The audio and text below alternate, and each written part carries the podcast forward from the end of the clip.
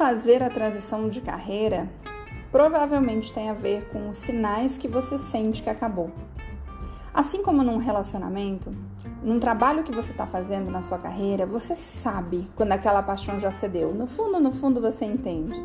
E aí, muitas vezes você tenta mudar de empresa, de modelo corporativo, mas aquele tesão de fazer o que você fazia parece que acabou. E aí é importante você entender que existem alguns sinais para você ter certeza de que é hora de fazer uma transição. E aqui cabe um adendo. É importante ficar claro para você o que, que aqui para nós é chamado de transição de carreira. Porque às vezes uma mudança de trabalho, uma mudança de empresa, nós não chamamos de transição, ok? Transição é quando você muda a sua profissão mesmo, não só a mudança da empresa. É uma mudança de área, de atividade, de habilidade. Você vai viver uma nova carreira. Então, vamos imaginar que você é dentista e agora decide ser coach. Transição. Ou você é da área de logística e decide empreender no ramo do mercado digital? Transição também.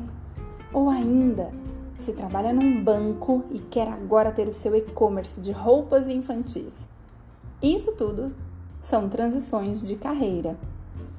Então, para você fazer uma boa transição, existem alguns passos fundamentais que eu recomendo que você pegue, inclusive papel e caneta, e volte aqui comigo para anotar. Primeiro, avalie se isso não é fogo de palha. Lembre que nós mulheres somos lunares, a gente tem momentos no mês que são péssimos para você decidir o fim de alguma coisa. Então, primeiro, deixa passar umas semanas e veja se isso realmente ainda está forte. Segundo, avalie se não é o fato da sua empresa estar um saco, os seus chefes também, e você estar, às vezes, realmente de saco cheio de estar naquele ambiente. Faça uma visualização imaginando se você estivesse fazendo a mesma coisa numa outra empresa, com outro clima, numa outra estrutura, você estaria feliz? Porque se você estiver, provavelmente o que você precisa é trocar de emprego, não fazer uma transição de carreira.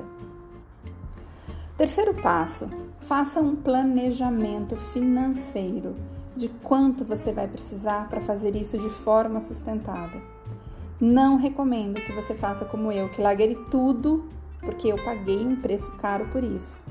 Ainda assim, para mim, valeu a pena todos os dias, fica o meu feedback. Mas tem mulheres que não têm a estrutura que eu tinha familiar. Então é muito importante que você avalie isso. E agora responda essas perguntinhas sobre a sua carreira. Vai anotando aí, ó. O que que você gostaria de fazer se dinheiro não fosse um problema para você?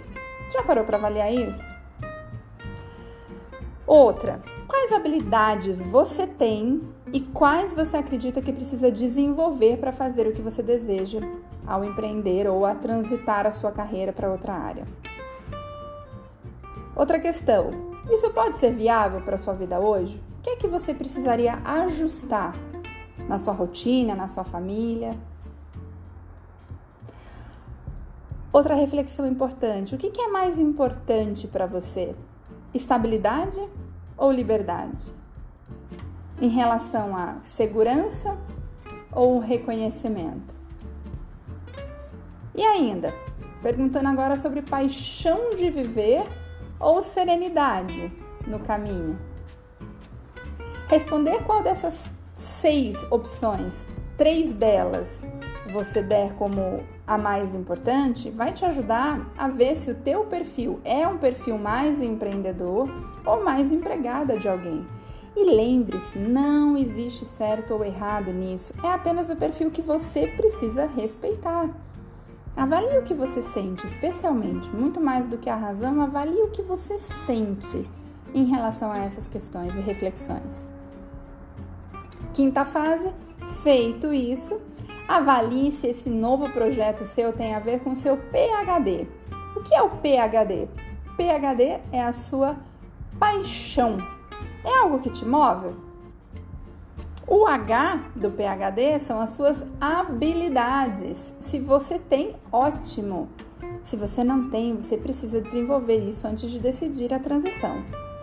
Ainda mais se segurança, por exemplo, for importante para você.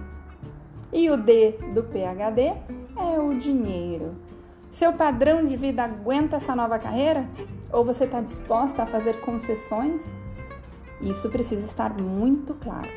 PHD: paixão, habilidade, dinheiro. Feito isso, você está realmente pronta para fazer a sua transição bem sucedida e com muita tranquilidade. E depois volte aqui para nos contar. Vamos amar acompanhar o seu sucesso. Um beijo e até a próxima prática!